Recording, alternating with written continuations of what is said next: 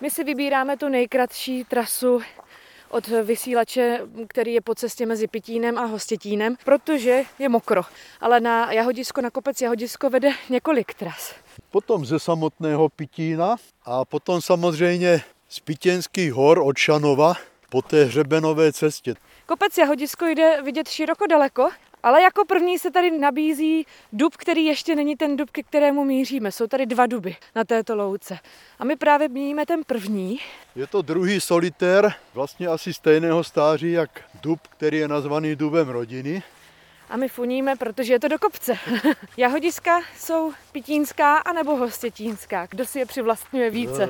Ten kopec Jahodiska, ten dub rodiny, stojí na katastrální hranici Pitína a Hostětína. V podstatě jakoby téměř přesně. A je pravda, že se tady lidé i rádi setkávají. To v každém případě. Z obou vesnic. Vždycky říkám, že je to takový genius loci, tady to místo. Tady člověk, když se podívá na ten Pitín pod sebou a zná ty výpovědi lidí, kteří sem chodí, Někteří se tady učili ke zkouškám, někteří by tady dokonce chtěli být pochovaní. Někdo tady měl svatbu. Je to takové místo setkávání. Když se otočíme Máme pod sebou rozlehlý krásně celý Pitín, který obtáčí železnice. Říká se tomu pitěnský ano. Semering. Ano, tady na Moravě jako nejprčí to stoupání od zastávky až k bývalému, dneska už bývalému nádraží nahoře. Je to takový náhrdelní, krásný okolo Pitína. Za Pitínem už vidíme Bojkovický kostel, dokonce dohlédneme tam vzadu až na Uherský brod. Ano, ty výhledy tady z vrcholu toho kopce a hodiska a od dubu rodiny jsou opravdu za příznivého počasí úchvatné. A zatímco si povídáme, už jsme vyšlapali až nahoru k dubu rodiny.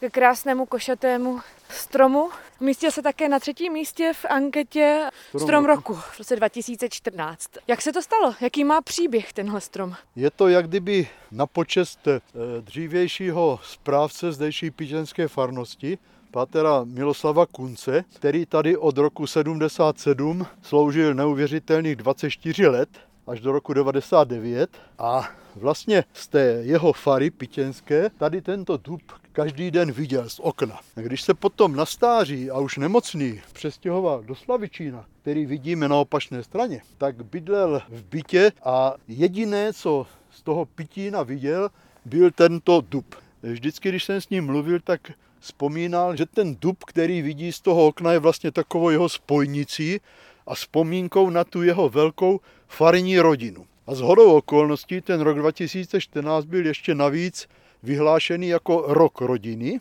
proto jsem zvolil ten název Dub rodiny. Dá se tady i hezky odpočívat, protože je tady udělané posezení eh, z dřevěné lavice, kamenného stolíku, ohniště také. No a pokud by chtěl někdo pokračovat dál a nevracet se?